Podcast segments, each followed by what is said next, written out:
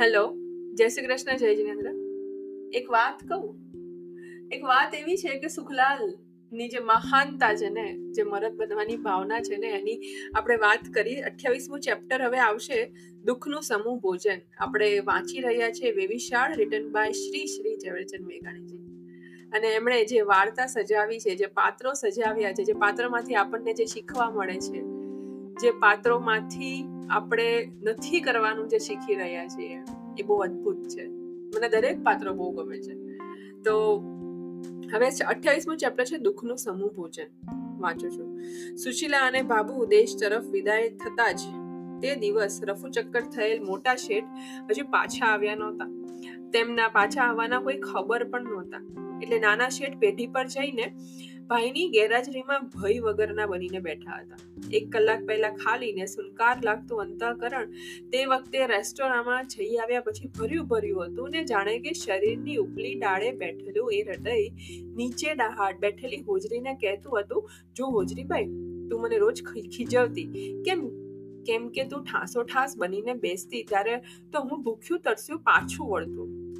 તું મને મેણા ટોણા દેતી, પણ જો આજે હું તરબતર છું, છલોછલ છું ને, ખબર છે તને હોજરીબાઈ, હવે તો હું ઘણું કરું ઘણું કરીને હંમેશા છલોછલ રહીશ. જો આ સુખલાલ રોજ આવશે ને, આ શેઠને હું મારી શૂન્યતાના ભાર નીચે નહીં દબાવું. ખબર છે તને હોજરીબાઈ, આ મોટે મોટી ભાઈની ધાકબીક વચ્ચે ઉછરેલા નાના શેઠ પોતાની સગી પુત્રી સાથે પણ કોઈ દિન અંતર ઉઘાડીને બેસી નથી શક્યા. એટલે એને જીવનમાં પહેલી જ વાર વાતો કરવાનું મન થાય છે ને, પહેલી વાર વાતો કરનાર શિશુની વાણી કેટલી અર્થહીન ને ધડા વગરની હોય છે. આ પણ ચીર શૈશવમાં જ ખૂંચી રહેલો પુરુષ છે ને, એને શું એક પુત્ર ના જોઈએ કે? પુત્ર ન હોય તો શું ભર્યા જગતમાં એને જમાય પણ ના મળે કે? પુત્રી એના પોતાની, એ તો પોતાની રહી નથી તો શું જમાય પણ પોતાનો થાય એવો નહીં મળે? જગત શું આટલું બધું સ્વાર્થી છે, કૃપણ છે હોજરીબાઈ? સૌ શું પારકા સ્નેહો પારકા સ્નેહ પાત્રો પડાવી લઈને પોતાની જાતને સમૃદ્ધ બનાવતા હશે? હવે પાછું જે નાના શેઠ ત્યાં ગાદીએ બેઠા બેઠા એકદમ નીડર થઈને બેઠા બેઠા, એવું લખ્યું છે આમાં કે ભય વગરના બેઠા છે, કારણ કે મોટા શેઠ નથી એની દુકાનમાં, એની પેઢી પર. તો નાના શેઠ જે બેઠા છે ને, એ બેઠા બેઠા આવું બધું વિચારી રહ્યા છે અને કહી રહ્યા છે કે દર વખતે મારું હૃદય ખાલી હતું. જે માણસને કોઈ સાંભળે નહીં એનું હૃદય ખાલી હોય હંમેશા. અને હોજરી રોજ પેટ ભરાતું હતું અને તું રોજ હૃદયને કહેતી હતી કે તું તો ખાલી છે, પણ આજે હું ભરેલો છું. હૃદય આજે નાના શેઠનું એકદમ ભરેલું છે ને, એને એવી ઈચ્છા થાય છે કે કાશ મારા જીવનમાં કોઈ સુખલાલ જેવો પુત્ર અથવા જમાય હોત. એને ખાલી પોવર્તા રહ્યો છે, કારણ કે દીકરી તો પોતાની રહી નથી અને એનું ઘરનું વાતાવરણ એવું છે કે દીકરી ને બાપ બંને કોઈ દિવસ મનથી બેસી નથી શક્યા સાથે. આવા બબડાટ કરતું નાના શેઠનું હૃદય આરામ ખુરશી પર પડ્યું હતું. ત્યાં જ ટેલિફોન આવ્યો. કોણ? નાનું શેઠ?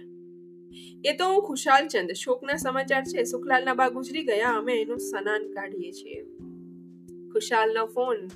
મોટા શેઠની પેઢી આવે છે. નાનો ભાઈ ઉપાડે છે. હલો. સામે ખુશાલ હોય છે. ખુશાલ માઠા સમાચાર આપે છે. હુંય આવું છું, હુંય આવું છું. તો પધારો. તરત કોઈના મૃત્યુના સમાચાર સાંભળીને હંમેશા આપણે ત્યાં પહોંચવાના જ આદેશ, આપણું મગજ ત્યાં પહોંચવાના જ આદેશો આપતું હોય. આપણે કોઈકને એમ જ કીધું કે ના ના, ઉભું ઉભું, હું આવું છું, હું આવું છું એમ. તો નાના શેઠથી એવું બોલાઈ ગયું કે ના, હું આવું છું. ખુશાલે પકડી લીધું. આવો, વાંધો નહીં. ટેલિફોન પર નાના શેઠની જીભ થોથરાઈ ગઈ ને એણે કોઈ ગંભીર કસૂર કરી નાખ્યો હોય ને એવી લાગણીથી રિસીવર નીચે મૂકી દીધો. ત્યાં તો ફરીવાર ઘંટડી વાગીને ખુશાલભાઈના શબ્દો સંભળાયા. નાનો શેઠ, તમે અહીં સ્નાન સ્નાન કરવામાં તમારી વાટ જોઈએ છે. તમે આવ્યા પછી જ વાત માનશું. હવે એક માણસ ઉમેરાવાનો છે. અને ત્યારે ખુશાલે એવું કીધું કે તમે આવો એટલે ચાલુ કરીએ. ખુશાલે એ વસ્તુ પાક્કી કરી લીધી કે હવે એક માણસ હજી એડ થવાનું છે ને, એ કન્ફર્મ કન્ફર્મ છે કે આવશે એમ. એટલું જ બોલીને એને ટેલિફોન છોડી દીધો. પછી તો ના પાડવાની બારી ન રહી. પેઢી પર એણે પોતે જે કામ કામે જતા હતા તે કોઈને જણાવ્યું નહીં, છતાં એક માણસને ખુશાલભાઈની ઓરડી બતાવવા સાથે લેવો પડ્યો. તેને પણ નાના શેઠે સૂચના આપી કે કોઈને કહેવાની જરૂર નથી. કોઈને કહેવાની એટલે કે કોઈને ખબર ના પડે કે હું આવી રીતના કોઈની શોક સભામાં જઈ રહ્યો છું. લગ્નમાં કે મિજબાની ઉજાણીમાં નોતરા વિનાના રહી જનાર જે સંબંધીઓને સ્નેહીઓ તેઓ મૃત્યુના કે માંદગીના અવસરે તો હાજર થવાનું ચૂકે જ નહીં. એવું મધ્યમ વર્ગનું અણલખ્યું બંધારણ છે. એકદમ સાચી વાત છે. આપણે કોઈના લગ્નમાં ના જઈએ, પણ કોઈના મોતના સમાચાર આવે તો તરત જઈએ છીએ. ઓચિંતી ફૂટી પડેલી શ્રીમંતાઈના ઘન અંધકાર વચ્ચે ઝળહળી ઉઠેલા આ વીજળી જેવા પ્રસંગે સુશીલાના બાપને પોતાના છતાં પોતાથી અદ્રશ્ય બનેલા સગાના સમૂહનું દર્શન કરાવ્યું. થોડા ફૂલ કપડા વાળો પોતે આ સમૂહમાં જુદો તરી નીકળતો હતો, છતાં એ સમૂહે એના જુદાપણા પ્રત્યે આંગળી ના ચીંધી. તો ગળામાં સોનાનો છેડો ને કાંડે ઘડિયાળનો સુવર્ણ પટ્ટો એને શરમાવા લાગ્યો ને એને ભાન થયું કે પોતે આવા શોકના પ્રસંગે બેસતા બોલતા મોં પર છાજતો ભાવ ધારણ કરતા કે ખરખરો કરતા આવડતું જ નથી.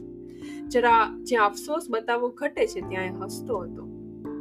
હવે ત્યાં પહોંચે છે નાના શેઠ, અને નાના એ વાત એવી છે આમાં કે નાના શેઠનું નામ આપણને હજી ખબર નથી, એટલે આપણે નાના શેઠ તરીકે જ ઓળખશું. તો નાના શેઠ ત્યાં પહોંચે છે અને જોવે છે કે પોતે એકદમ ટાપટીપ વ્હાઈટ જભો લેંગો પહેર્યો હશે, ધોતી પહેરીએ છે, લેંગો તો નથી પહેરતા લોકો, ધોતીનું અહીંયા વિસ્તરણ બતાવે છે હંમેશા. તો ધોતી અને જભો પહેર્યો હશે વ્હાઈટ કલરનો, એકદમ ચકમકતો હશે, સોનાની ચેન પહેરી હશે, હાથમાં કાંડા ઘડિયાળ હશે, જેમાં એવું લખ્યું છે કે સુવર્ણ પટ્ટો.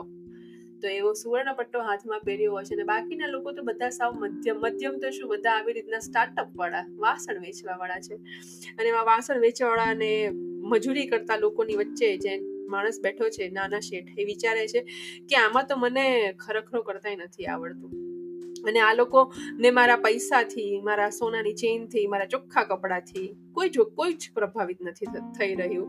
એટલે જ્યારે કોઈ પ્રભાવિત ન થઈ રહ્યું હોય, જ્યારે જ્યારે કોઈ આપણને એવી રીતના અલગ રીતે તૈયાર થયા હોય, અલગ રીતે તરી આવતા હોય અને આપણને કોઈ નોટિસ ન કરે ને, ત્યારે આપણને પોતાને ખુદને લઘુતા ગ્રંથિ આવે, ઇન્ફિરિયરિટી આવે કે આ તો ઊંધું પડી ગયું. અને પછી એવી શર્મિંદગી આવે કે આપણે તો અહીંયા શોક સભામાં આવ્યા છીએ, આપણે થોડી દેખાડો કરવા આવ્યા છીએ એમ. તો એવું અત્યારે નાના શેઠને થાય છે કે પોતે ભાવ પણ નથી બતાવી શકતા, શોકના ભાવ પણ નથી બતાવી શકતા એમ. ખુશાલભાઈએ ધીરે ધીરે ફોડ પાડ્યો, બોલ્યા. હવે ખુશાલભાઈ બોલે છે, મારું ફેવરિટ પાત્ર આ છે ખુશાલભાઈ. માંદગી તો લાંબા કાળની હતી, આવું ઓચિંતું થઈ ગયું. કઈ વધુ પડતા હરખની લાગણીનું છાતી માથે દબાણ આવ્યું. કોઈ વધુ પડતા હરખની લાગણીનું દબાણ આવ્યું એટલે એનું મૃત્યુ થયું એવું કહેવા માંગે છે. હરખની લાગણી? નાના શેઠે વિચિત્ર વાત સાંભળી. થાય જ ને, સુશીલાનું ત્યાં જવું સાવ અણધાર્યું હતું ને. હવે તો આ નવું સિક્રેટ બહાર આવ્યું છે કે સુશીલા ત્યાં હતી. નાના શેઠને તો પોતાના બાપને પોતાની દીકરી વિશે કાંઈ ખબર જ નથી. નાના શેઠ તો આભા જ બન્યા, એને કઈ ખબર નહીં હોય એવા કશા જ ખ્યાલ વિના ખુશાલભાઈએ વિશેષ તારીફ આદરી. ઘણા લાંબા કાળની ઝંખના, ખુશાલભાઈ બોલી રહ્યા છે હવે, ઘણા લાંબા કાળની ઝંખના, ક્યારે લગ્ન થાય, ક્યારે વિવાહ થાય, એમાં ઓચિંતાના જ જઈને ઊભા રહ્યા ને ગયા ભેગું જ ઘરમાં એની ડાયપ ને એના માયા મમતા પથરાઈ વળી. એ હરખના આવેશમાં મારા ફૈબાનું કાંકણ જેવું હૈયું તૂટી ગયું. તરત એને સુશીલાના વખાણ કર્યા કે સુશીલા ત્યાં ગઈ જેની રાહ જોતી હતી. મારા ફૈબા ફૈબા હા ફૈબા જેની મારી રાહ જોતા હતા એ માણસ એની સામે આવી ગયું, અને એને એટલી સાદગીપૂર્વક ત્યાં બિહેવ કર્યું, ત્યાં એટલું આચરણ કર્યું એના ઘરમાં કે હરખનું હૈયું જતું રહ્યું એમ. ખુશાલને મૃત્યુના ખરા કારણની ખબર નહોતી. દીપા શેઠે એને ઈશારો પણ નહોતો લખ્યો. નાના શેઠની કલ્પના શક્તિ કે અનુમાન શક્તિ ધીરે ધીરે પોતાના વતનની ભૂમિ તરફ વળ્યા. ત્યારે એણે સુખલાલના પિતાના ગામને પોતાના ગામને નજીક નજીક નિહાળ્યા. ત્યાં પણ સુશીલા કેવી રીતે પહોંચી હશે? એને તો એ ગામડિયું સાસરું જરાય ગમતું નથી એમ કહીને મોટા ભાઈ બીજે તજવીજ કરી રહ્યા છે. એક બાપે એની દીકરીને પૂછ્યું પણ નથી કે તને ખરેખર સુખલાલના ઘરે જવું છે કે નથી જવું, અને એ અલગ જ લેવલમાં અલગ જ બારોબાર વિચારી રહ્યા છે કે મોટા શેઠે તો એવું કીધું હતું કે સુશીલાને નથી ગમતું, એટલે આપણે બીજે તપાસ કરીએ છીએ, બીજે માંગવું, બીજે બીજો વર્ષ શોધીએ છીએ. તો ત્યાં કેમ કેમ પહોંચ્યા હશે એમ. પણ વચ્ચે પાછા ખુશાલભાઈ ટપકી પડે છે, આ જુઓ ને, મારા ફુવાના કાગળમાં ખીલીબેનના કેટલા વખાણ લખ્યા છે એમ કહેતા ખુશાલે સૌ સાંભળે તેમ આખો કાગળ વાંચવા માંડ્યો. વાંચતા વાંચતા ખીલીબેન એટલે કે ભાભુ ના વર્ણન પાસે એનું ગળું વારંવાર થમતું હતું. એ આભળવા આવેલાઓનો આખો સમૂહ અંદર અંદર પૂછપરછ કરતો હતો કે ઘેલી કોણ? ચંપક શેઠના વહુ? આપણી ઘેલી ન ઓળખી? શું આવડવાળી? લાખેલું માણસ, પૈસાનો મદ ન મળે. લ્યોશ ઠેઠ અહીંથી માંદી વેવાણની ચાકરી માટે દેશમાં પહોંચ્યા. વહુ પણ કેવી સુલક્ષણી, એની કેળવણી ઘેલીની હો. મરનારનું તો મોત સુધરી ગયું ને ભલા માણસ. નીકરા કળકળતા કાળમાં કોણ કોના સગાને સાઈ. દીકરાની કુંવારીઓના હાથની ચાકરી લઈને ગયા, ભો જીતી ગયા. આવી બધી જ વાત મેં અત્યારે જે વાંચીને બધી જ વાત બધા અંદર અંદર કરતા હતા. ખુશાલભાઈ એવો પાસો નાખ્યું હતું એવું પાસો નાખ્યું હતું કે કોઈને ભનક ન લાગે કે બે પરિવાર વચ્ચે શું થઈ રહ્યું છે. ખાનદાની માણસ છે ખુશાલભાઈ. અને ખુશાલભાઈ આખો કાગળ વાંચ્યો ત્યારે બધાને લાગી આવ્યું કે ખેલીબેન તો ખેલીબેન અને સુશીલા તો સુશીલા અને મોટા શેઠની ઘર તો બહુ જબરજસ્ત કહેવાય. બસ બસ મારી ફૈબાનું મોત સુધરી ગયું ને સુખાના હાથે પગે હવે હાથ પગે હવે જોરમાં આવ્યા. ખુશાલના શબ્દોએ સૌની આંખને એક બાજુ બેઠેલા સુખલાલ તરફ ફેરવી. પૌરુષની પૂર્ણ ગંભીરતાથી એ ચૂપચાપ બેઠો હતો. હવે સુખલાલ તરફ આપણે માનીને તો કેમેરો આખો સુખલાલ તરફ ફોકસ થાય છે. સુખલાલને આપણે હજી જોયો નથી ને, હવે આપણે જોઈએ છીએ સુખલાલને. એકદમ ગંભીરતાથી ચૂપ બેઠો છે. જ્યારે મરદ ચૂપ હોય ને ત્યારે ખરેખર એટલો બધો ચૂપ હોય છે કે એને ખૂણો આખે આખો ગળી જાય છે, એવી રીતના એ ચૂપ હોય છે. વરસી ચૂકેલા મેઘ પછીના નેવા સમી એની આંખો ધીરે ધીરે ટપકતી હતી. એ ધ્રુસકાને ધ્રુસકા ભરતો નહોતો, એના કંઠમાંથી અવાજ નહોતો નીકળતો. વેદનાનું એ જાણે અમૃતપાન કરતો હતો. હજી એક કલાક પહેલા તો ટપાલ ઓફિસમાં રજીસ્ટર કરતા હતા. નાના શેઠ શોક ભર્યું મોં ન રાખી શકવાથી સ્મિત ભર્યા ઓઠે બોલ્યા, માતાની જીવાદોરી ટકાવવા કેટલી ઝંખના કરતા હતા. હા હા સંસાર તો કેવો છે. એને તરત વાત નાખી કે હમણાં તો કંઈક રજીસ્ટર કરતા હતા પૈસા, અને શી ખબર કે આવું થયું હશે. ઉઠો ભાઈ હવે સૌ નાઈ લ્યો, કોઈએ સાંદ કાઢવાનો નથી, બાયડીઓએ પણ રોવાનું નામે કરવાનું નથી, એમ આ મારા ફુવાએ લખાવેલ છે. માટે સૌ ભાઈઓ અને ભાઈઓ ચાલીના નળે શાંતિથી સ્નાન કરી લ્યો. બસ હવે નાહવા માટે બધા ભેગા થયા હતા મરણના સમાચાર સાંભળીને, એટલે હવે બધા નાહવા જાય છે. ખુશાલભાઈની સૂચના મુજબ સૌ નાહવા ગયા ને એક મૃત્યુની વાત આડે બીજા અનેક દિલસોજી ભરી વાતોના પડદા પાડી પાડીને આ સમૂહે સુખલાલને આ પરિવર્તનને સામે પાર ઉચકી લીધો. દુઃખનો થાળ જાણે સગા સ્નેહીઓનો આખો સમૂહ ભેળો બેસીને ભાગે પડતો જમી ગયો. જાણે બધા બેઠા હતા જમવાનું, થાળીમાં કાંઈ જ નહોતું, થાળી પણ નહોતી, કાંઈ જ નહોતું, પણ બધા એટલું બધું ભોજન લઈ લીધું હતું, એટલા બધા વાતોનો ને એટલા બધા દ્રશ્યોનો ભાર લઈ લીધો હતો કે બધા ધરાઈ ગયા હતા, એવું લેખક કહેવા માંગે છે. નાના શેઠ પણ ખુલ્લા નળ તરફ નાહવા જતા હતા. તેને ખુશાલે રોકી રાખ્યા, તમે અહીં ઓરડામાં પધારો, બહાર ઉઘાડામાં નાહવાની ટેવ ના હોય ને એટલે મારી ઓરડીમાં ગરમ પાણી મુકાવેલ છે. ખુશાલ શેઠ પણ જબરા માણસ છે ને, જેની સામે આટલી બધી ધમાલ કરી આવ્યા છે એના જ ઘરના માણસને કેવી રીતના રાખી રહ્યા છે. એની પાસે કોઈ સગવડ નથી, છતાં કે તમે મારી ઓરડીમાં નાહી લો ને એમ. નાના શેઠે અંદર જઈને જોયું તો પાણી ગરમ મૂકેલું હતું. બીજા બે ચાર વૃદ્ધો અશક્તોને પણ ખુશાલભાઈએ ત્યાં જ સ્નાનની સગવડ આપી હતી.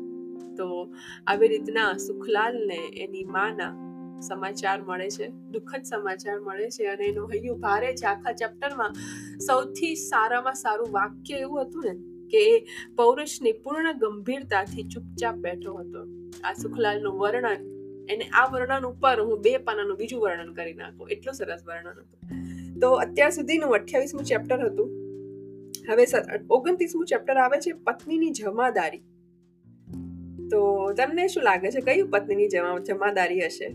પત્નીની જમાદારી એટલે કોણ પત્ની? નાના શેઠની પત્ની. જે જગ્યાએ એક પાસું ઊંચું હોય ને એ જગ્યાએ એક પાસું સાવ નીચું હોય, કાં તો જે જગ્યાએ એક પાસું સાવ નીચું હોય એ જગ્યાએ એક પાસું એકદમ ઉપર હોય. તો આ જે સાવ નીચા નીચા નાના શેઠ છે ને એની સાવ ઊંચા દરજાની જમાદાર જેવી પત્નીની વાત થશે. ત્યાં સુધી બાકીના એપિસોડ વાંચી લેજો. અને વિચાર કરજો કે જ્યારે તમારા જીવનમાં ના બોલી શકાય મારે, પણ જ્યારે તમારા જીવનમાં અને અત્યારે પણ કદાચ કોઈના જીવનમાં મા બાપનો ઓછાયો નહીં હોય, ત્યારે તમે કેવી રીતના જીવનને જીવનની સામે લડી શકશો, કેવી રીતના તમે પચાસ રૂપિયાનું રજિસ્ટર કરવા માટે તમે હાથ આગળ કરશો, કેવી તમારામાં મોટિવેશન ક્યાંથી આવશે કે હું કોના માટે કમાવું, હું કોના માટે મદદ થાઉં, હું કોની જવાબદારી લઉં. તો જ્યાં સુધી મા બાપ છે ને, ત્યાં સુધી મા બાપની અંદર હેઠળ છત્ર છાયામાં રહેવામાં જ મજા છે. આવજો.